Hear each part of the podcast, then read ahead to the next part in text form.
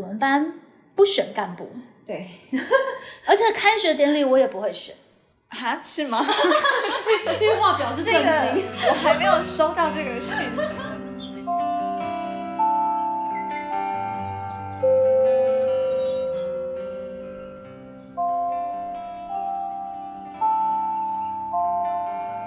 导师时间，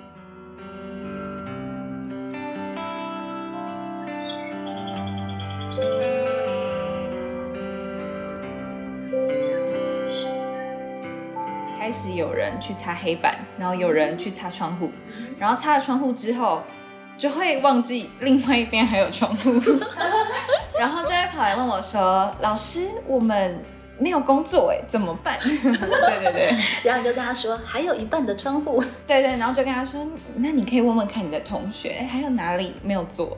这样对但是最终每个人都有找到自己应该要做的事情。对，他们不是坐在那里抱怨说为什么没有名单，对。他们其实用自己的办法就把名单给生出来。我们等一下要去搬书，但是我们没有班长，那我们要怎么把书搬来，而且还有顺序、有条理、有效率的把它发给每一个人呢？老师，你的愿望好大哦。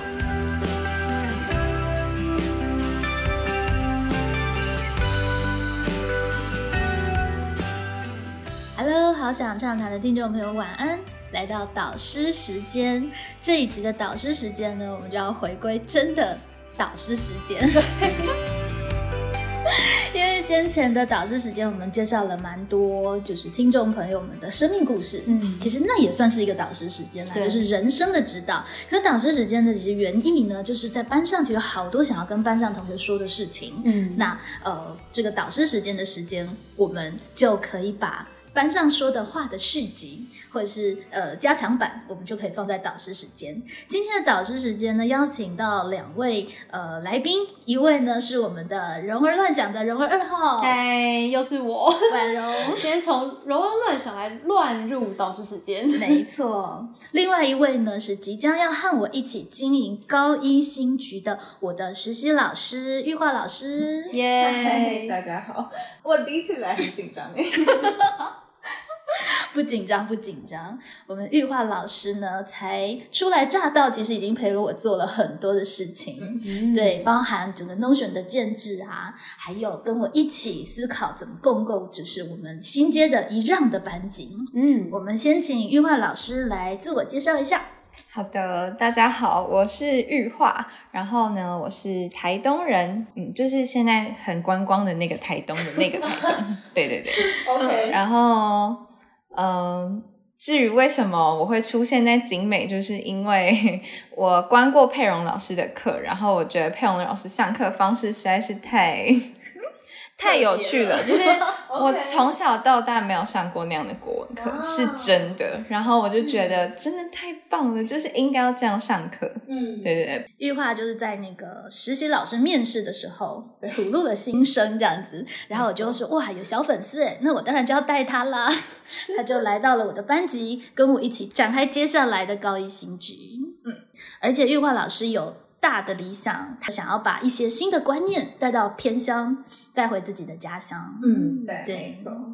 哇，真的很羡慕哎，因为我实习的时候就没有佩蓉老师，对 所以我常常觉得说，嗯，其实实习遇到佩蓉老师，心脏要够大颗，对因为他会完全颠覆你过去 对于当老师的想象。对，然后莫名其妙就被抓来录 podcast。我其实有很害怕，然后我喜欢认识整个团队的人，对对对对对，全部人都要打招呼，对，今天我们根本还没开学，今天是二十七号吗，二十28今天是二十八号，对，根本还没有开学。然后玉化刚好就赶上了我们畅谈国文的备课的共识会，觉得很棒，但是真的很紧张。对对对对 对，跟着佩蓉老师也还蛮可怕的，对对对总是会生出很多奇怪的事要做这样子。没错，对，好哦，所以我猜测我们班的同学的心情呢，应该也是既期待又怕受伤害。就是玉化作为代表。我跟他们一起害怕。对我们其实已经共同经历过了一些的事情，嗯就是因为上个礼拜二十三和二十四号是我们的实业辅导的时间，没错，对，那我今年带的班级是一让的班级，嗯，对我觉得哇，让这个字以前没有特别注意，嗯，嗯，对，因为它不是中心德目里面最显眼的。对，但是当这个字变成的是你未来的班级的时候，你开始把它捧在手上，然后开始珍视它的时候，嗯，就会发现这个“让”字好有时代意义啊！比如说呢？你之前不是提到一些？对对，我有提到一些，但是可以说。我想到的是，呃，比如说谦让嘛，或是礼让，然后还有就是英文字的那个 let。对，其实玉化老师反应很好。一般我们想到让，可能就是谦让。对。但是呢，呃，玉化老师在第一次我问他的时候，他就有谈到，其实让还有另外一个积极的意义，嗯就是英文的 let 嗯的这个字，嗯让爱亮起来，让事情发生。对，所以它有双面的意思。而第一个“让”的意思本身，其实它有很多的深意啊，嗯对不对？谦让、礼让，它跟失去是不一样的。嗯嗯，对不一样在哪？呃，他这个是一个自主的抉择，他思考过的一个没错，做出来的行动。其实让看起来虽然是一个给予的动作，嗯可是让本身又很诉求它的主体性。嗯，你不觉得这是我们未来社会文明很期待的状态吗？这其实很素养哎，非常素非养常，素养。而且你就会发现，“让”这个字是中心德目里面人我意识最明确的字。嗯，忠孝仁爱信义，你可能可以都在心里，对，但是你让一定就会有一个你让的对带出象，行动。就是带出行动。嗯而且让的那个心情，其实以前我们可能会觉得说，哇，他很好心，嗯，但其实让放在这个时代还有很多的可能性。我们以前想的可能是孔融让梨，对 对不对？那可能是他很有礼貌，对，但搞不好人家不喜欢吃梨子呀。嗯就是他让的东西，也许刚好是他经过主体抉择，他觉得有更好的规划的空间，这也是一个让的一个状态，而且是最美的状态，嗯不是我割舍我想要的，对，而是我刚好让出我充足之后多余的，不是说不要那种多余，嗯。对不对？嗯。那就代表你拥有很多喽，嗯嗯，你才有办法做到让嘛。嗯，对，而且让不是欠，对，所以让这个部分是一个善意的传达，嗯。而不是一个现实的居所。对，所以在这个让的启发底下，我对于我的一让的班级，其实确实在呃整个班级有没有办法形成一个文明善意流动的动力，嗯它就导引着我，好像是这一次我应该要更注重的。嗯，对，因此在这个实业辅导里面，我做了几件还蛮特别的事情。老师做了几件非常可怕的事情，就是有可怕吗？刚刚是说有趣，现在马上变可怕了。呃，这老师心脏很大颗，但是我我还没有就是那么，我很害怕，因为这个就是很不是不是只是我生活的环境没有接触到，是包括连就是现在都不太可能会这样做啊。真的，应该听众朋友也没有这种经历过。而且我一开始听的时候还愣住，想说，哎、所以是在讲到底是在讲什么？婉容真的是命题高手，他就帮我写了一个史业辅导的三部曲。对，这个不是那个 no 的那个不是那个，不是那个没有做三件，好像大家觉得应该要在实业辅导做的事。对，这个我也是刚乍听一下，我也觉得，哎、不是就理所当然会做那些事，哎、真的就老师就没做这些事情。嗯，哇塞，吓到吓到！对，但是老师是第一次没有做这些事情。其实也没有，就看心情。哦，OK OK，因为我想说，你之前好像有，应该记忆中你有做这些事情，然后每次做的方式不太一样。对对对对对。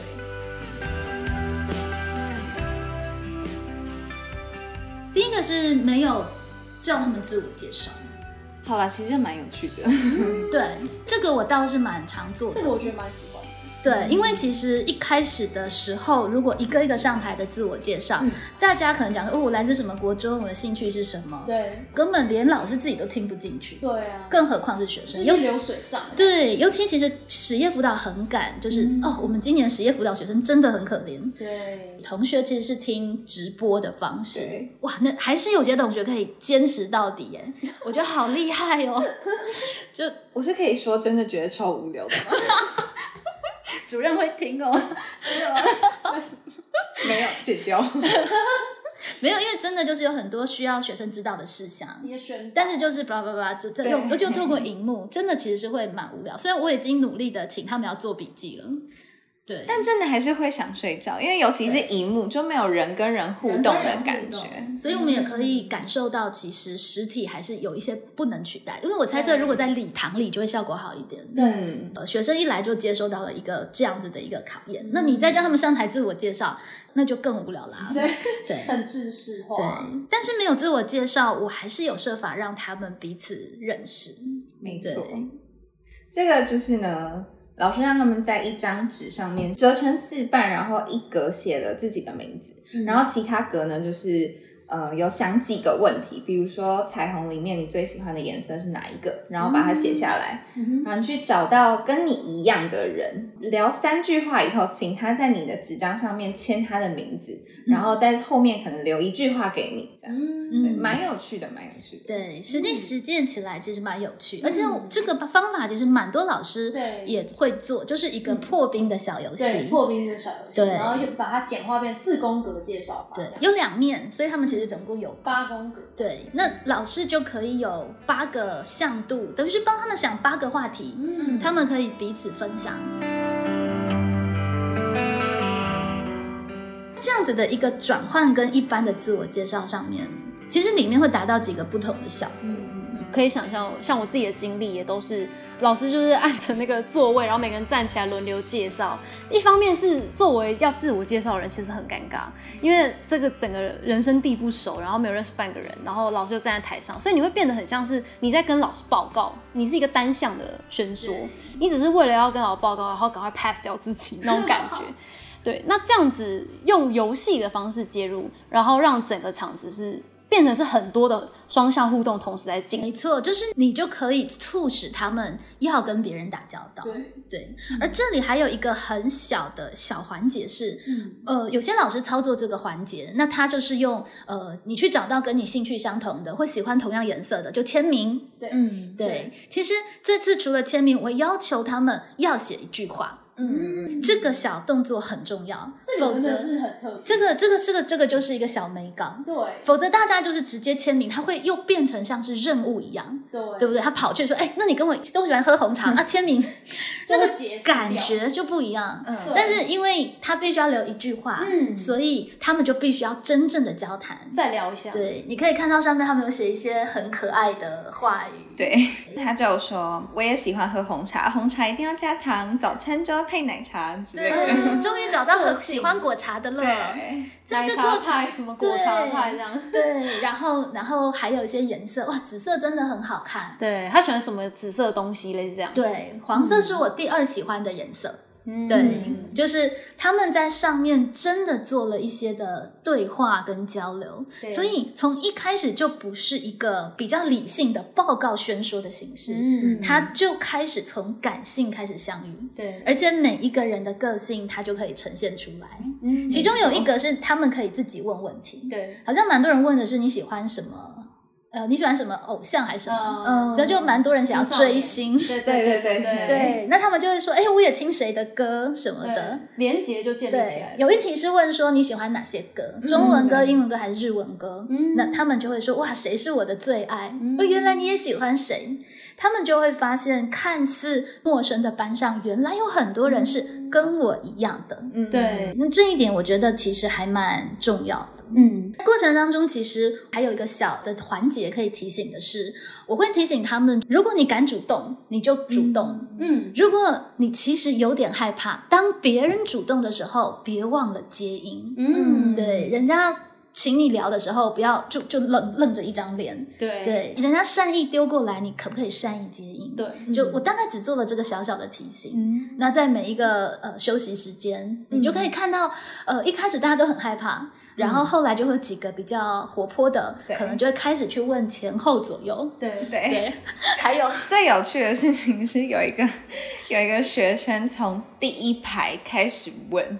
然后就跟我说：“老师，我现在问到第二排了，我现在要继续去第三排。”有好有效，对对对对他做地毯式，对他不是他不是只是跟前后左右的人讲而已，你就可以看到哎，每个人不同的做做事方式，对，而且其实，在那个纸上收回来，你就会看到很多线索，嗯，比方说有人字就写的很大。对，有人字就写好小，对，在里面其实都会透露不同的东西。嗯，我们其实就收集到了，反而其实是我们最需要了解同学的东西。否则我知道他哪个国中来的，我我要做什么？没有要干嘛？对有什么意义？对，所以这就是一个还蛮有趣的。就如果我们不做自我介绍，我们可以做什么呢？对啊，所以老师，你是在知道这个团康的时候，你自己在研发说，再加上说要写一句回应的话吗？嗯嗯嗯，因为我自己也很常玩过这个破冰游戏，可是大部分人都是签名而已。哦，真的哈、对啊，其实我之前就常给他们白纸啊，然后他们写各种东西。我最喜欢诗词啊什么，对对对但是我都会习惯是他们是要写文字出来的。嗯，对，所以这个也是中文人的延没伸。错。第二点呢，是我们班不选干部，对，而且开学典礼我也不会选。哈，是吗？对，因为话表示这震个惊。我还没有收到这个讯息，我 对，因为在我来说，干部他是必须要有所承诺的，所以我们班的干部呢需要证件发表。所以大概一个礼拜之后吗？还是呃，对，一个礼拜或两个礼拜，我们可能才会有正式的干部出来。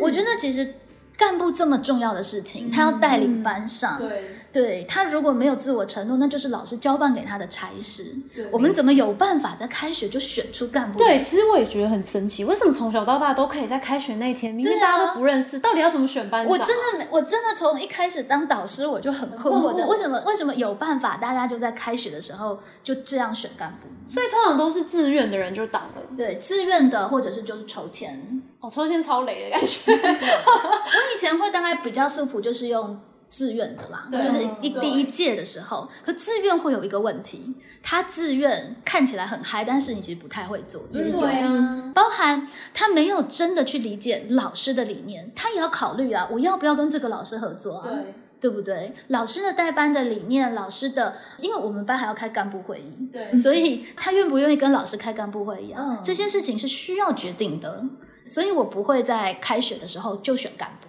可是老师，你不会觉得很紧张吗？就是因为那天去课资班级的时候，就他们班就正在选干部、欸对啊就是因为如果他有干部的话，就是可以，比如说开学第一个礼拜，然后副班长要签到什么，就是那些工作就都有人做。就有人做。对对对，可是如果这样子的话，就是嗯对，这个就会是很多老师会第一个礼拜可能就选出干部的原因。可是我觉得那个选，那个选本身是有点盲选的成分，因为他们根本不熟。嗯，对，所以有替代方案呢、有两个面向，一个面向是，其实我觉得空一个没有干部的时间，有一个好处，你可以观察这个班的团队动力的纹理。哦，所以有没有发现我是用那个许愿教学法，有而且还蛮成功的。哦，那很很棒。对，就是我告诉他们，就是说到了高中，我们要慢慢开始学习自主。嗯所以呢，我想要测试看看他们可以做到哪里。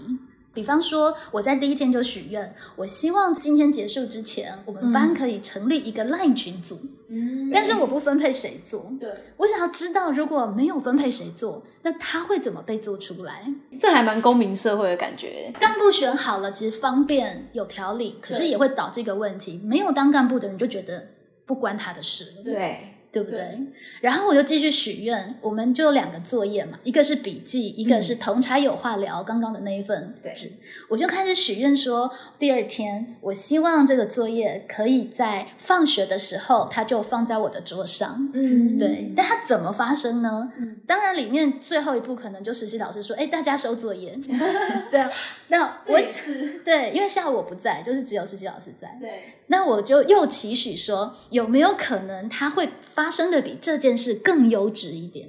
嗯，而且其实收作业也是有讲究的哦。有些人可能就是随便混成一团就交了，对有人可能会把它照号码排好，那个嗯质感是不一样的。嗯，哎，可是没有交代谁谁来收呢？收的方法是什么呢？嗯也许呃有人登高一呼，可是有人可能会从旁边的人开始收起。嗯对，我觉得都很好，嗯我想要试试看它会怎么发生。嗯，对，所以高一开学那天我就要继续许愿。我们等一下要去搬书，对，对，但是我们没有班长。那那我们要怎么把书搬来，而且还有顺序、有条理、有效率的把它发给每一个人呢？老师，你的愿望好大哦！跟你说，学生常会出乎你意料，不管高一或高的班，通常都做得到。有，我现在已经有这样觉得。但是还要干部训练啦，所以你还是得要有干部训练的名单。嗯，那就简单嘛，就代理干部训练，就抽签啊。哦，对，可是那个就只是代理的，他不是一个正式的干部。所以到十一点的时候，我们就会抽签，不管未来干部是谁，未来你当不当班长，你抽到了班长，请你就把班长的讯息带回来，嗯，对，交给下一任，就交给正式的班长，嗯。所以不选干部也不会怎么样，嗯。可是不是不选干部，然后就放着班上乱，而是有其他的配套，因为我更看重选干部这件事情。嗯，对，有时候不急着做，是因为我更看重他。对啊，就很像是他，真的很像是一个社会的 leader。那一定要透过就是你对他的政见有充分的理解，你才会把票投给他。对。可是我们从小都不是这样被受训练的，我们的公投就不知道自己在投什么。那我们就会，我们就会觉得一开学就做了好多差事。对，嗯，对，与其做差事，不如完成荣伟老师的愿望。你不觉得比较好玩吗？嗯，很有趣。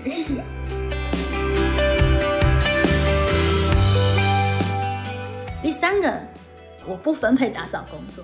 对，老师就下午就跑掉了，然后我就我很紧张，因为我很怕他们没有人要打扫，然后我就在想我应该要怎么办。如果真的都没有人要扫的话，我要帮他们分配打扫吗？可是其实我也不知道到底要扫什么。但是我虽然是要有事离开，但是我有把愿望交代清楚。没错没错，我真的有把愿望交代清楚。我说，那我要继续许愿。我们要打扫，就是有个打扫时间，我们要把教室变得干净。但是打扫要怎么打扫呢？如果没有服务股长，没有人分配你，你可不可以环视四周，自己找到自己在里面可以做的事？嗯，你不觉得这件事情超重要吗？嗯，他们其实，在高中是一个成年之旅。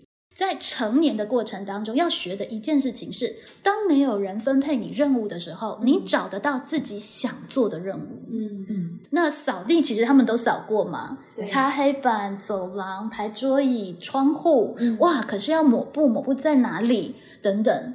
有啦，我有带几条干净的抹布。有有有有。对，素材我有帮大家准备好。OK。对，那呃。垃圾袋没有，我要怎么办？其实会有好多问题。如果我们分配了干部，或是我们分配了工作，如果没有垃圾袋，就不是擦窗户的人的事。嗯，对。可是当一切都没有分配的时候，所有的问题就都是大家的事。嗯，而且我有告诉他们，一样有人登高一呼。那你可能要接应，嗯，再来很重要的是，它是一个分工的现场，所以可能你还要喊一声：“哎，这窗户我们三个擦哦，嗯。好，这个黑板我们这几个负责哦，你才不会重复嘛，对，对不对？那不知道该做什么，你可以用眼睛看哪里有忙需要帮，你也可以问实习老师，嗯，对不对？就是也有人可以咨询，但是终归我希望。在班上，其他人在动的时候，不会有人觉得事不关己，坐在位子上划手机。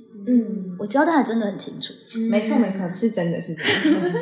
对，然后玉化其实看到了一个听说还蛮美好的现场。有有有，老师愿望真的就成真了。哇！就是虽然不是那种很有秩序，说嗯，我们现在应该要来分配哪里要扫或什么的，可是他们就是。开始有人去擦黑板，然后有人去擦窗户，然后擦了窗户之后，就会忘记另外一边还有窗户，然后就会跑来问我说：“老师，我们没有工作哎，怎么办？” 对对对，然后你就跟他说：“还有一半的窗户。”对对，然后就跟他说：“那你可以问问看你的同学，还有哪里没有做？”这样对，但他们就真的会去问，就是问旁边的人，也现在有什么需要帮忙的吗？然后或者是。自己去找事情做，就在教室晃来晃去，然后，但是最终每个人都有找到自己应该要做的事情。嗯，对，你不觉得这个画面真的蛮人情美好？哎，人情美好，好像我们都觉得说，服务学习义工都要外包给学校外面的事情，外包给外面的团队，外包给你去参加外面的活动，为什么不能在教室里面？你就是一个义工的状态，是，你可以多做一点。而且我觉得，其实，在这种情况下，人通常会多做一点，你会觉得你会观察到，其实哎，还有需要。如果我们把它分配好，他反而做完了他的，他就觉得他仁至义尽。嗯，对对对他不会去注意到别人还有做事。其实他对于整个班级环境的感知是不完整的。嗯哪怕里面可能有些人做的多，有些人做的少，应该就会有一些人可能会比较主动，嗯他就很明会显很明显。那其实我有跟玉花说，一个老师接一个新的班，嗯不急着做什么。嗯，对对对，观察，对，你要做的事情是观察纹理，嗯，观察这个班他们可以做到哪里。嗯有的时候其实他们明明可以做得到，你干嘛还推他们一把？嗯我我们就可以把他们拉到其实他们合适走的地方。嗯但是当我们急着去做事的时候，我们就看不到这些纹理。嗯这也是让未来的教学那个适性教学的空间。没错，这也是一种让啊。嗯，老师克制自己的焦虑对，把班级主动的现场让给同学。这个真的很难诶，我觉得就很像妈妈没有办法让小孩自己做很多事情是一样。对，所以心脏要打壳。但是 但是的确就是可以得到出乎意料的结果。真的可以得到出乎意料的结果，然后包含 LINE 群也是吗？嗯，对对对，他对们迅速哦，差不多老师讲完没有多久就开始在建制了。对，对，然后第二天我就又把这个愿望再升级。我说，我希望可以在放学前可以受到邀请，虽然我知道一定还会有另外一个群组叫做没有佩蓉老师的群组，对，对，但是请允许我有一个跟大家可以沟通说话的群组，我会潜水，不会打扰大家。他们超酷的，他们就直接就是走过来，然后就跟我说。老师，我们要加你进来这个群组哦，啊，你要帮我们邀佩蓉老师进来哦，找到解决办法。对非常快。我说，嗯，好，对，而且听说其实他们做事比我们想象的还要仔细。非常其实对，就是在那个收任务纸来的时候也是，就是其实我那时候只是跟他们说，啊，对，早上佩蓉老师有跟你们说，是不是要自己扫地？所以这间教室你们看得到都可以扫，对对对，就你们自己看要扫哪里啊？我就说我也不知道，然后。就是在我讲还没有讲完的时候，就突然有两个人拿了两叠纸来给我，而且是整齐堆好的，就是就是放在老师桌上，那个不是我整理过的，是是他们他们就已经对号码排好了，对他们原样堆好的，我没有，他没有照号码排好吗？我我完全不知道这件事情，就是那两叠纸给我，就原原封不动的放到老师桌上，这样就非常的整齐。然后我就他们还有手写自己的名单，是？对对对，他们就在那个黑板上面贴了一张，就是前面有做好，后面有名字的纸张，而且是同一个人写的。对、他们就一起写了那个，因为他们就说没有名单，他们没有办法认识大家。嗯，是啊，他们其实不是坐在那里抱怨说为什么没有名单，对。他们其实用自己的办法就把名单给生出来了。很有趣，其实他们做到的事情很多。然后 LINE 群其实也有记事本嘛，把大家的名字跟那个对照。因为他们那时候好像是在找谁还没有进来群组，嗯对。有他们后来有来加我，就说哎我已经加了，然后他们就说哎那这样子有人数。对人数好像还少两个，那到底是谁？他们就有人在找。对对对，等于说把班级经营的这个共作的机会，也让学生一起来参与感觉。好像过去觉得班级经营都是老师在主责主导，对。那其实学生可以做到很多事情。是啊是啊，但是如果我急着把它做完了，这些事情你都看不到，对，但是不代表它不能发生。老师真的也要愿意绕这个远路的感觉。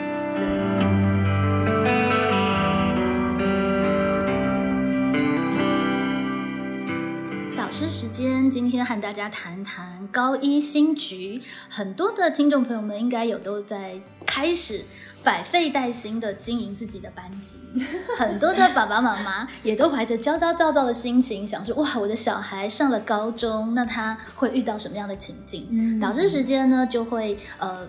跟着我的导师班同步，然后呢，跟大家分享我的班级是怎么经营的，以及在里面有哪一些我其实也很想要跟爸爸妈妈说，也很想跟学生说的事情。对，那接下来的这个单元呢，来自于我们实验辅导的。呃课程结束之后，我们下礼拜开学嘛，嗯开学之前孩子们有几项作业，嗯其中有一项作业就是佩蓉老师研究。啊，这个很有名的作业，对对对，来听过演讲的听众应该都有听说过。对，就请他们上网去寻找我的三个教学理念，两个影音，就是他自己去上网找到两个影音，然后问一个问题。嗯而且我有答应同学，他们问的问题我有问必答。嗯，对，所以这里呢就要来旅行，而且呢也算是一个鼓励，因为我们录制的今天是二十八号，嗯但是其实作业的截止日期是明天中午，嗯所以这些小孩算是提早完成作业。嗯对，早鸟优惠，对，所以他们的问题就升格在 podcast 里面回答他们。哇，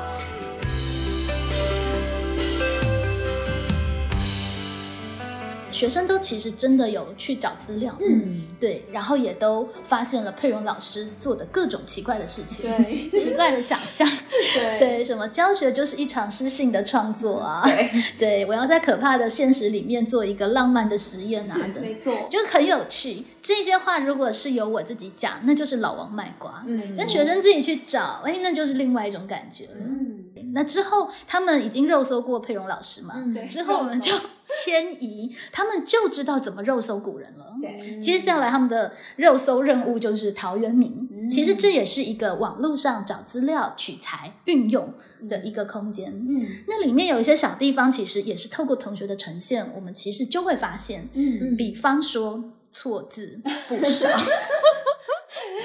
刚刚一开始看的时候，就是本来想说啊，他们都好认真，每个好像都写什么五六百字、六七百字，怎么那么认真？然后开始看进去的时候，哎，眼睛有点觉得很不顺。对，婉容是编辑，所以 对尤其 care，就觉得为什么错字有办法这么多？这个错字这么多多到有点不知道你要讲什么，但但没有，但是你们才小高一刚上来，所以不要这么严格，没关系啦，第一个作业没有关系，好不好？等到我们开学，我就会有有一个任务，请他们去校准别人的错字。啊，小孩很奇怪，看自己的错字都看不出来，看别人的都会看得出来。没有没有没有，这就是为什么这个世界上有编辑这个职业存在的目的。对，真的要看别人才看得出来。没错，那这个这个内容，其实孩子就会养成习惯。其实你抛出之前，你是要稍微去校准一下的，嗯对对吧？然后其实看到同学们其实蛮认真的去思考，嗯，包含里面也跟我分享了蛮多他们的呃国中学习的经验。对对，有不少的同学觉得超爱国文，是因为受到国中老师的启发。嗯嗯嗯，那也有些同学说，是因为国中老师的某些教学方式跟理念不合，以至于他不喜欢国文，所以老师真的还蛮重要。对啊，同学其实也有蛮多问题，我觉得都问的蛮好的，我们也稍微整理了，然后呃，暂时先用快问快答的方式回应，因为其实同学蛮多问题是大灾问，未来不管是在课堂上，或者是我们也许因为你的问题，我们会专门做一集 podcast 回应你。嗯。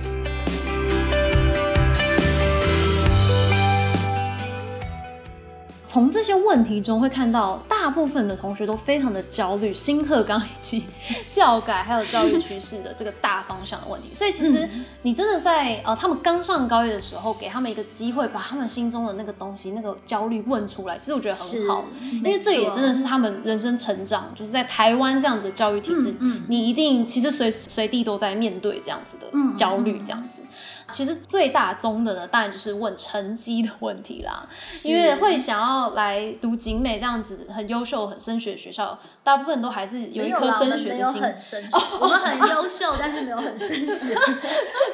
很优秀没错，很优秀没错。我们以全人培养为导向。这个真的也是景美，我觉得转型转的还蛮不错真的因为过去景美真的就是升学三女校嘛。我们现在很棒，因为我们现在已经不需要跟北一跟中山拼高下了。对所以我们就多了很多发展成自然全人的空间。，对，所以其实这个真的也是很，我觉得很难得。有时候我的同事在，比方说南一中教学，那他们对班上的学生就一定要拼什么满级分考台大，对啊对啊我都觉得好可怜啊。我就说哇，你们多幸福！你们可以想，我到底是要修法语呢，还是德语？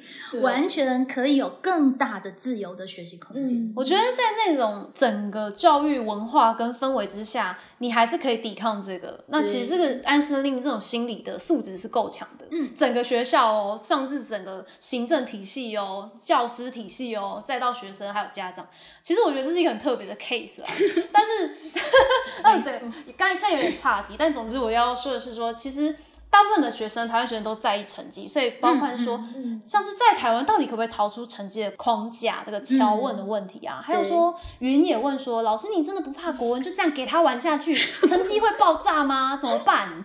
还有鱼也问了说，哎、老师你的理念很好，说要跳脱成绩的框架，你不会很长不被家长认同吗？对，其实成绩还是大家最焦虑的一件事情。嗯，是，事实上，我觉得逃不逃得出来啊，在这个时代局限人的其实是观念，嗯，观念一转，局面就天差地别。真的，对，所以其实逃出成绩，有的时候不是有什么现实的问题困卡，其实就是观念。因为其实现在一零八课纲本来就没有要把你绑在成绩里，嗯嗯对，尤其现在你考彰化师范大学比较好，还是去读东吴比较好？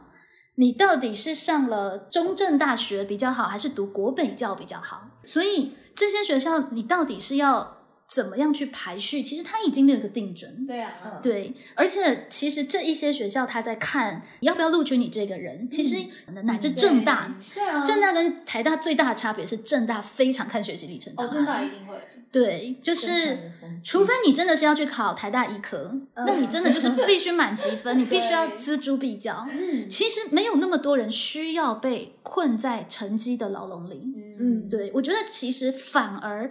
大部分的人早就可以逃出来，但是就像是那个猴子实验，有没有？就一直被电击，对，然后后来其实没电了，他还是觉得会被电击。对，所以没有那么多人需要被困在成绩的牢笼里。嗯，而且如果你没有兴趣，你只是死命读书而考上台大医科，我觉得你很可怜呢、对啊，就是你根本对医师没有爱，你对你对那个什么手术什么没有爱，你要每天去值夜班，你不觉得你很可怜吗？嗯对啊，所以其实没有人要把你困在成绩里。嗯如果你够勇敢，敢看一下现在的局面，我觉得倒是现在是出逃的好机会。嗯然后云问的问题，这样玩下去成绩会爆炸吗？呃，我觉得首先要去校准一个观念，当我们现在走到素养考项，其实它本来就不应该是用背注释然后写考卷的方式去堆叠，嗯所以这样玩下去正是高中应该要学习的方法。所以这样玩下去是对的，是走向你高中正常学习的方法。嗯可是成绩会不会爆炸？嗯如果这样玩的配套，你因为不熟悉或者是抗拒而没有做，那还真会爆炸，嗯嗯。对不对？我们开放很多学生给同学自己选择，嗯。可是选择是你选你喜欢的，并且好好把它做好。对，但是你总是选那个最轻松的，你总是选那老师不检查我就不做，嗯。你总是选择偷工减料，嗯。那你当然会爆炸，嗯。又没有一些比较高压的强制你七点半一定要来考试啊等等的，对，就少的其实只有这一部分的压力，因为要训练你自主。对，可是你拿自主的时间都在划手机，那真的会爆炸。对，对，所以这个问题，呃，必须回应的是失主他爆不爆炸就看自己了。是的，对 您的自律，没错。那还有关于家长认不认同的问题，对，我觉得这个问题很有趣。你也可以说，确实有一些家长不认同，因为我历来接到不少一九九九。对，对，就例如问说，为什么老师你上课要你上课要一直让学生讨论，你为什么都不授课？讲课这样，对，对那当然是在一零八课纲之前。对，但我只能回应你，因为一零八课纲就是我们要把学习的主动权还给学生呀、对，嗯对，所以这种的误解跟不认同，我觉得多少都会有，因为现在是一个观念变转的时刻。这也是为什么我要录好想畅谈，因为观念不认同，有可能不见得是大家的共识不同，对，而是大家在里面有所误解。嗯因此呢，诚意的沟通会是我想做的。这一集其实也是 for 一让的爸妈，因为我觉得 他们应该会很焦虑。对，其实这些学生的口问也都是爸妈的口问，对，但是我想说的是，呃，其实一路走来，真的很支持的家长反而是更多的，而且是多数，是是多数，是多数甚至就是那种很感动，然后拉着我的手说：“佩蓉老师，我真的觉得你太勇敢了。”的这种家长其实不少。嗯，我们有时候也会用一些可能刻板印象，把家长都想的偏保守了，，对，想的他们可能都偏可怕这样，是，但是我想。应该有一些家长其实正在期待着这样的课堂。嗯，乃至我们从学生的回应里可以看到，其实蛮多学生也期待着不以成绩为导向，嗯或者是呃，真的可以是思考，真的可以是发表的这样的课堂。对只是大家好像都困在成绩这个地方。对，所以我想问的一个问题是：那如果其实这样玩下去，只要把配套做好，我们可以玩得很开心，顺便成绩很好，嗯，你敢相信以及你敢试一试吗？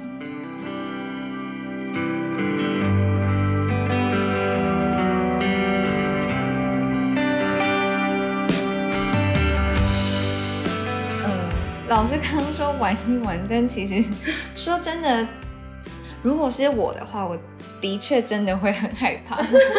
就是就算有这样一个机会，可是如果可能身边没有人支持这件事情的话，就是也许可能我我很想这样做，可是。可能我的父母在意的不是这个，嗯。他们就会变成一个很大的阻力，就是我不敢这样尝试。对对对，所以其实在这里就要跟一让的爸妈们说，景美女中的青师会是在九月十七号礼拜六，嗯嗯。当天你一定要来到现场，因为说不定其实你以为呃整个观念天差地别，但其实听了整个完整的理路之后，你就会发现，哇塞，不止你支持学生，你自己都好想玩。嗯，对，但是在没沟通之前，我猜测会很害怕的家长其实是会不少的。嗯对对啊，那我觉得这个问题也可以再延伸到就是容问的一个问题。哎，他也是容，容儿的容。他问说：“老师为什么能从旧式教育脱离出来，然后换上这个新式教育的想法？然后又是什么样的动力让你可以去执行这些比较新式的教育的方法呢其实这个问题是我被询问了之后，我才去后设探讨的。嗯因为我之前好像有谈过嘛，就是因为我的指导教授是高贵慧老师，对高贵慧老师在正大就是会带深度讨论课，对，然后我长期当他的 TA。我出道的时候，就是我在台中女中代课的时候，就是他的 TA。对还有我在呃对，还有我在那个呃，就是小明女中刚任教的那几年，都是老师的 TA。嗯，所以反而是我本来觉得古文课就应该长这样，那怎么跟大家都不一样？对，还是我跟佩友老师说没有哦，佩友老师整个正大中文系只有高贵慧老师这样上课哦，而且只有他这样上课还上的就是大家哇学到超多，然后超爱他。对，应该是说正大的老师他们谈论其实本来就是都会带着思辨的，对哪怕他没有这样子，就是呃很明显的带讨论，对对对可是对我来说，这些课文的意义怎么会是在注释呢？嗯这些课文的意义应该是你从里面感受到的，呃，心灵的疗愈，或者是你对于人生思考的面向。嗯，从我高中的时候觉得古文有意思，就是这个样子呀。对，所以对我来说，反而是为什么他不是这样走的？嗯。对，所以应该是说我从出道开始，他就长这个样子。而且很有趣的是，我跟蛮多老师对话，嗯。蛮多老师其实也都承认，他比较期待的国文课是可以跟学生有深度对谈，嗯只是要怎么变成这样，过程当中好像会有一些困卡，成绩啊，或者是学生没有动力啊等等的问题。嗯，对，所以老师的回答其实是反过来的，就本来就不应该要长这样吗？对 这样你比较有感觉，大家不觉得吗？就是回答这位同学，他说老师他没有救过啦，一直都新的啦。对，因为哪怕是我高中的时候，老师还是比较纯讲授的，嗯。但是因为到了高中，可能是因为台中女中的关系，没有人逼我们成绩，对啊，不，会有人逼你，不会有人逼你成绩，也不会逼你背注释对对对，只有国中有这样的经验，国中是高度填鸭啊。的一个状况。嗯，对，但是因为国中的课程就很简单嘛，就是对我来说其实它很简单，所以没有造成我很大的压力，也没有反思，对就就觉得还 OK，我应付得来。对，可是到了高中的经验，其实国文课开始读文言文，嗯。我觉得这些文言文它本来就应该要是一个一个的故事，嗯然后一个又一个让你心灵震荡的思考。嗯，对，对啊，那我觉得这个另外一个新问的问题就会很好笑了，因为刚刚诉求这个互动以及 震荡的思考，那老师你的课有很多互动思考部分，不怕我们在互动过程太兴奋不受控吗？嗯，这个新的班级应该很嗨。对，你的国中老师应该受了蛮多创伤。我猜测那些那应该是有嗯很嗨的男生的关系。对，对，呃，在女校的状况，其实要嗨到过分到老师不太能 handle，有点难。很少见吧？对，比较少见，比较多是大家都不回应。嗯你要用一些方法让他可以讨论起来。嗯对，但是我愿意相信，如果有一些真的很开朗的男生的班，因为我到木栅高工带过课，我那天整个上完扫瞎，我终于体会到什么，就是你说的，就是过程太过兴奋不受控，这可能也会是很多老师不敢带讨论的原因。嗯。因为他兴奋的话就会浅碟，回答的问题就会浅碟，他没有办法达到教学的深度，那大家一直歪楼，一直歪楼，到拉不回来。对，可是其实这是有方法的，嗯。就是老师们在这样子的一个状况，如果有更多的专业可以去呃带领讨论，嗯其实这个状况是可以解决的。对，对，所以不用担心。如果我们班有达到这样的境界，我觉得我会蛮开心的，代表你们真的是非常放得开。那我们从放得开再收束，有的时候其实会更好。就怕你们不说话，跟不嗨。对对心就是过度担心，因为佩勇老师比你们想象还会晚啦。对，所以尺度应该还蛮空的。对，没错，没错。对那我觉得还有可以再延伸到下一个更大一点的议题，就是是偏世代跟人才的议题呢，是因为从前面就是老师理念不会被家长认同啊，老师怎么脱离旧式教育？其实呃，很多学生他心里面是说，我们这个世代受的教育跟上一个世代不一样的这个问题。嗯所以像莹他就问了说，如何跟与自己世代背景期望落差很大的家长呃长辈沟通这样子？嗯，我觉得这个问题蛮有深度。对，其实很重要就可以看出赢呢，其实已经有了跨出同温层的想象，嗯会企图跟上一辈沟通。对，在这个沟通的过程，其实我会觉得它真的有难度，嗯因为我们世代真的变化太快。没错，对，真的变化太快，但是这部分刚好是我的研究专长，所以对这个部分有兴趣的呃同学呢，我们在我们的整个课堂里，其实会教给你非常多的呃技巧、know how 乃至沟通策略。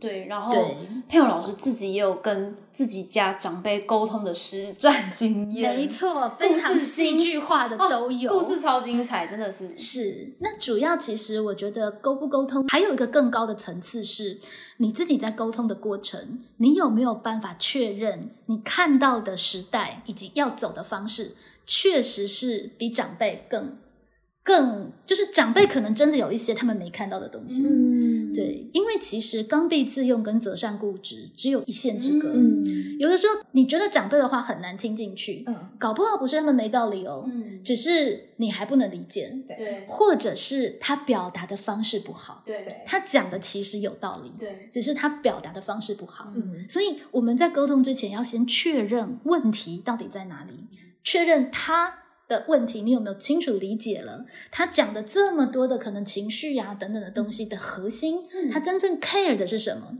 而你自己的了解到底有没有走在时代的脉动上，嗯你自己的表达方式有没有更优质的呈现？嗯嗯常常其实当我们厘清到这一步，你会发现大家的共识不远。嗯嗯，对，这真的是一个大灾问，我觉得是很好的问题这真。的是问的很重要。。对，所以我想，就是身为新课纲的学生，他可能自己也常常有这样子的需要，从可能是自己跟自己要一直打架，对因为可能每一个老师都在不同层次的观念里。嗯对对而且这个科目跟那个科目老师可能观念有一点不一样，那？要怎么统合？对对，这是自己跟自己打架的问题。对，那还有另外一个同学，他也非常的有趣，他也想到更未来的事情哦，嗯他也想得很远哦，是，不要小看学生。深谋远虑这样子。OK，他说，那公司行号他们在甄选或是学校在招生上面，总是说他们需要的是能思辨、能思考的学生啊、人才啊，但他们标准依然是成绩，不是吗？又回到成绩。对，这是一个非常典型的问对题。我猜测大家这么看重成绩，可能有一个前提，就会觉得公司征才都是看成绩。嗯，这一点我觉得婉容应该回答比我更精准，因为他就真的在业界。我们可以听听业界工作者的回应好了。呃，我觉得公司征才看的成绩，其实大概应该可以简约成学历两个字吧。嗯对，因为公司有的就是你的对学历。那我觉得学历有的时候，它的确还是有它的，因为我毕竟读社会学，对不起，所以它真的还是有它的文化资本、社会资本，它这些象征资本重整出来，让它可以拿到这个学历。但是其实你还是很有机会可以在面试里面去表现出你的一些特质。而且实际上我在业界里面跟很多人共事，真的让我觉得最心服口服哦，你真的觉得他真的做事非常棒的，真的都不是台大的。哎哎，我们开始站站台大不行，哎，不能站台大。呃，正大我们也很多，就是那些大头脑的人，我跟很多大头脑的人工作，因为我们做文字工作嘛。那是大头脑的人很多，很特别。可是问题是，大头脑的人有时候在做事上面，他们都需要那些很会做事的、很能干的人。他们那些人不一定学历好，可是他们真的做事是有心法，而且是有经验累积的。所以我自己觉得。这个真的是去到现场你会很有感觉。那有时候大头脑的人真的就是不能够太刻板印象，还是会遇到真的很厉害的人，但是有时候真的不一定这样。嗯，我觉得其实在这个问题，我就会蛮鼓励林再往下去探究。一来就是公司行号是哪种。业别的公司很好，我只能够就我的经验。对，这有差别哦。就是你如果去那种大企业，那可能他真的看你的学历。对，他会筛的。可是第一关对，可是也许其实你想做的是一个新创团体，或是你想当 YouTuber，那真才的条件就一定不是学历。对，所以这些的变化，我们其实都必须要把它考量进去。对，常常其实大家的一些观念会很固执不改变，是因为大家会以为。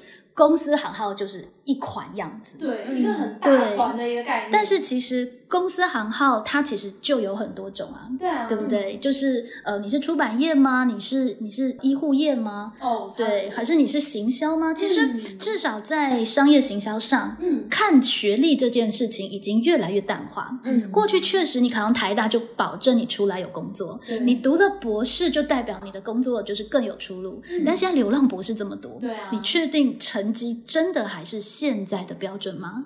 那个他们是谁？其实这个都是还可以再去商榷跟探索的。那我还可以举一个例子，是我的先生，他是一个呃金融相关服务业的主管。嗯，你会想到金融服务业他很专业，对不对？那他在聘雇员工的时候，事实上他特别喜欢找戏剧系的。嗯，中文系的，人文学科的，嗯，甚至他特别去找那种读过夜校、打过工的，嗯，因为对他们其实要做的是金融服务业，是业务行销相关的工作。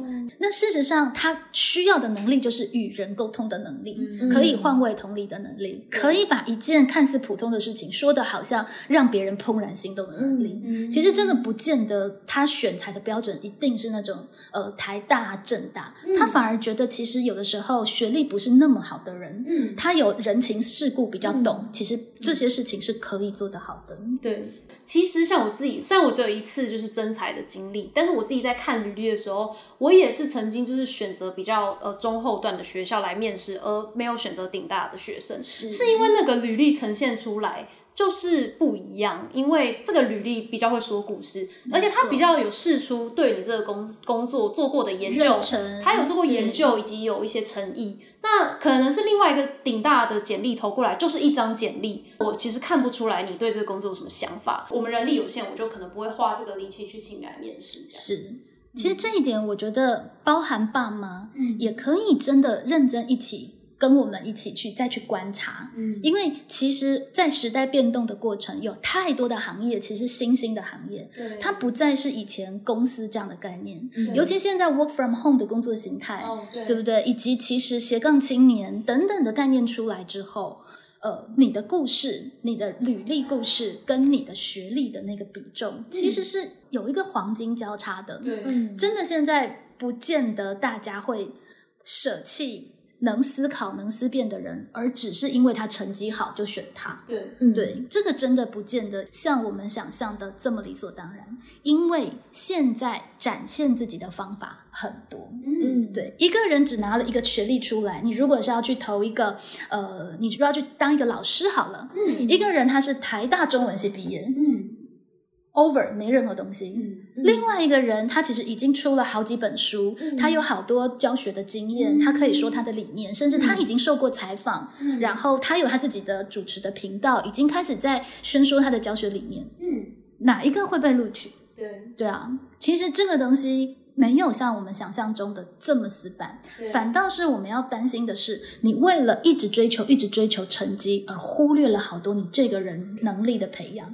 事实上，如果你是一个能思考、能学习的人，有什么样的专业你学不起来吗？嗯对不对？我们中文系其实尤其这一点蛮明显的。中文系大家别以为只是当老师，其实中文系在各行各业，嗯。甚至中文系蛮多人在负责，比方说医疗相关产业的文宣，因为医疗的人没有办法写出大众可以读得懂的文字，对，那他的专业其实就是在这个文字的转换。嗯。所以科系的对照或者是成绩的这个部分，也许我们其实可以在高中这三年有一个更开阔的想象，才不会错过了。其实你培养你真正素养能力，真正让自己成为人才，好多值得学习的东西。对，就是我觉得那个学历有点像是一个起点，所以我们在公司里面如果收到一个履历，它其实只是一个起点，但是重点是我要看到你一个学历后面你可以讲什么故事。如果你只是给我那个学历，其实我还怕怕的，想说会不会是骗的？现在诈骗是诈骗很多呢。被那个就是就死死填压上来，对，其实这就是硬的都很对，，其实这都很难确定。没错。嗯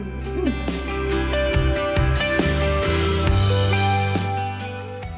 后面呢还有两个区块呢，就是他们也回归到这个作业的重点，就是要来研究佩蓉老师嘛。是，我说任何问题都可以，任何人都可只以只要不违背善良风俗，我全部都回答。对，那我觉得对有些同学，哎，他也有。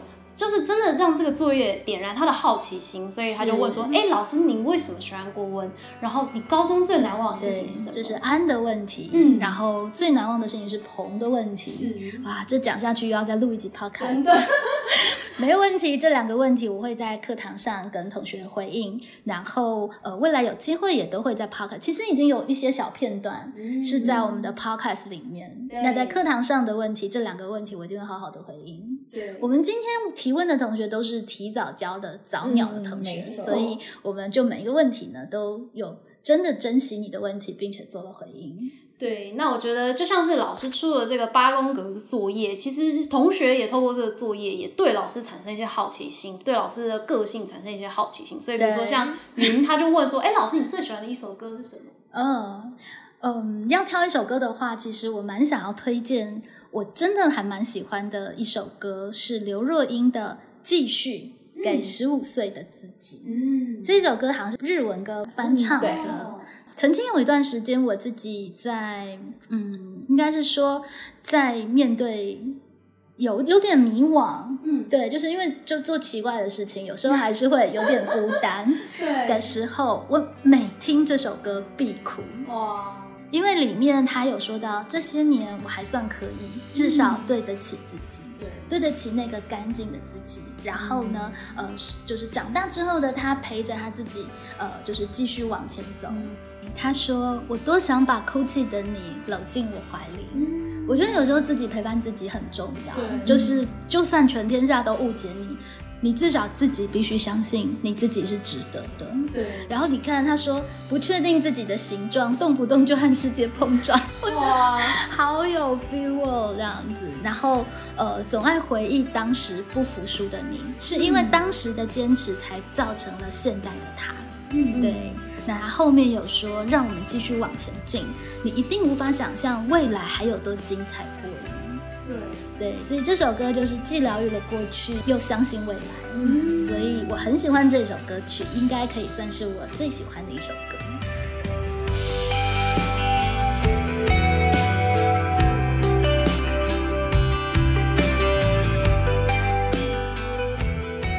而且我对这首歌的印象也很深刻，是因为这首歌是在我国中母校拍的，嗯所以我那时候他一出来就说哇靠，突然大明星来学校拍 MV，所以就印象很深刻。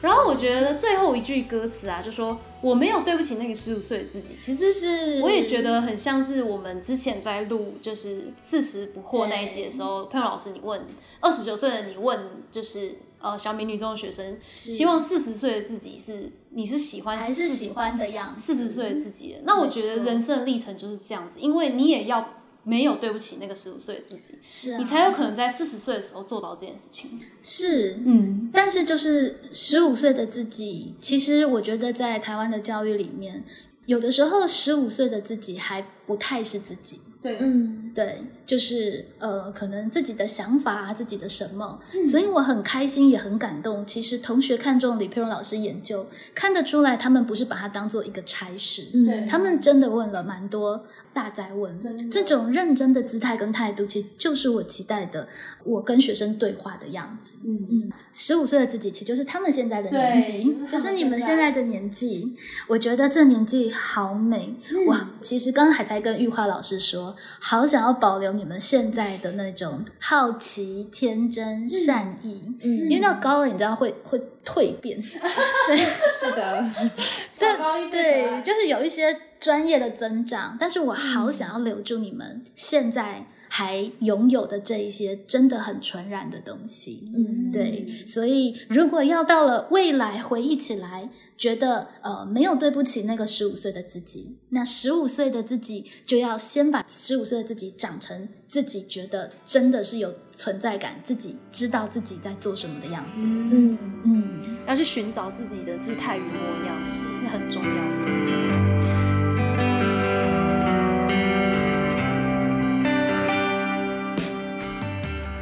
最后呢，还有一个彩蛋时间，就是刚刚我们都听了十五岁的高中生、青春的高中生问了非常人生大灾问、非常深度的一些问题，但是呢，我们有一个粉丝呢，在我们的 IG 呢有哎，只有一个哎，对啦，粉丝只有一理我们？只有一个粉丝离我们有点小伤心，不过我们还是很感谢他。还有在我们的 Q&A 的这个环节里面有问佩蓉老师一个问题，嗯。那这个粉丝呢 是我咱们频道的热门来宾雨琦老师哈，都是咱们热门单集是雨琦老师贡献的，但对对对，他南一中的雨琦老师，对，南一中雨琦老师，所以这是不是说人活到四十岁就会问比较你知道返璞归真返璞归真的问题？就问了说，哎、佩蓉老师会吃盐酥鸡吗？对，我觉得这问题好有趣。对啊，所以可是我们还是要很认真的回答，好认真回答。对对对，因为粉丝唯一一个珍贵的 IG 粉丝发真的很珍贵。对，好，我会吃盐酥鸡，但是但是我我其实不太爱吃盐酥鸡的盐酥鸡，但是我爱吃盐酥鸡的炸四季豆。啊，对我格外爱吃的是就是那种炸四季豆。哦，对，OK OK。然后我更爱吃烤的，正大有一家正大烤场，嗯，现在在今日书局旁哦，边，现在有炸的欸，你都只对，是烤的吗？它有炸的，呃，我也不知道我吃的是什么，就是、哎这个 反正我就夹一夹给他，他是烤的还是炸的？突然不知道怎么办。反正我们爱吃那一家，对就是那个什么香菇啊、炸四季豆啊、花椰菜啊等等。那所以其实雨琦老师大学时候没有跟佩老师一起修，就去正大考场的意思喽。他不知道，嗯，对，就在正大的时候，好像比较常常大家看到我，我就常常就在忙事情。啊，对，就是在忙什么课程股啊，或者系学会啊。哦，OK 等等所以大家会觉得老师是仙女嘛？哎、其实一开始我有这个困扰，嗯就是大家就会觉得我是个好学生，嗯，而且就是学霸等级这样。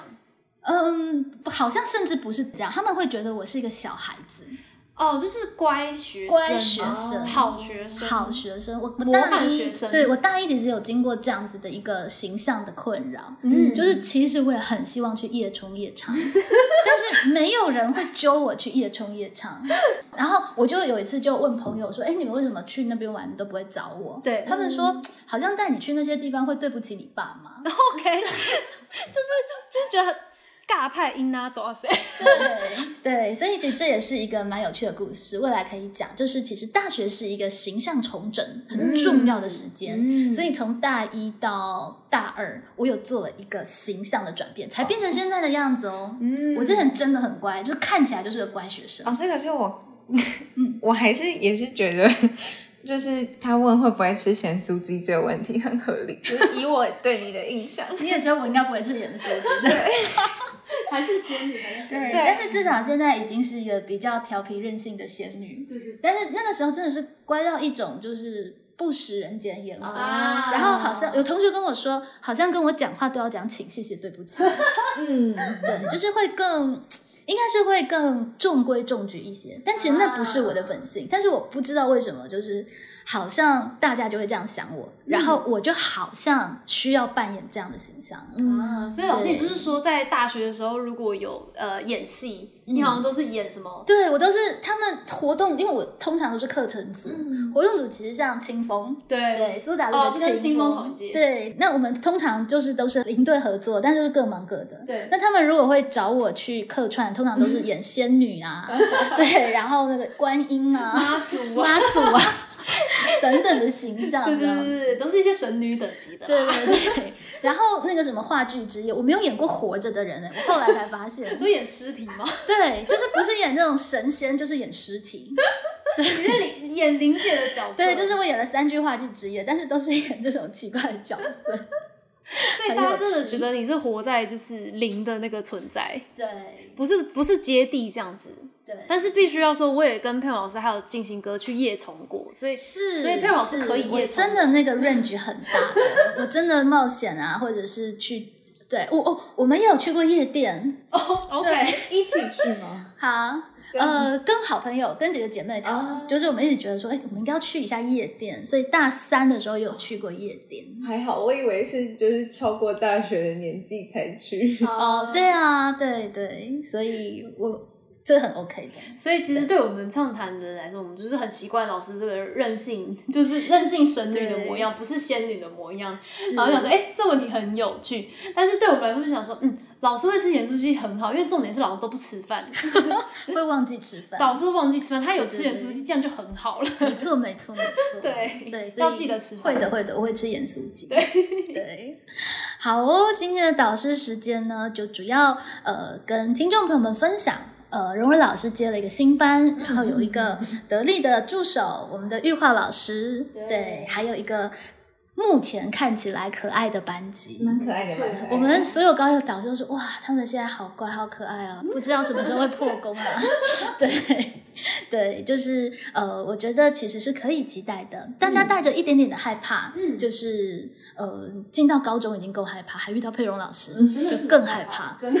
对对，那论文会怎么样？其实如果整个频率是调对的，我觉得可以玩的又好玩，成绩又好，是有这个空间的。是但是过去我真的花了蛮多的心思跟力气，必须要耗损在跟大家的观念周旋。嗯，可是现在一零八课纲的方向其实也相对明朗了，对我觉得应该在沟通跟认知上面，大家可以有更多共识的基准。嗯那九月十七号其实也非常欢迎我们一让的爸妈，嗯亲自来到我们的班上，嗯然后一起参与我们高一新局的蓝图擘画。嗯，那我们今天的导师时间就到这里告一段落，高一新局将如何展开呢？我们就一起期待吧，拜拜。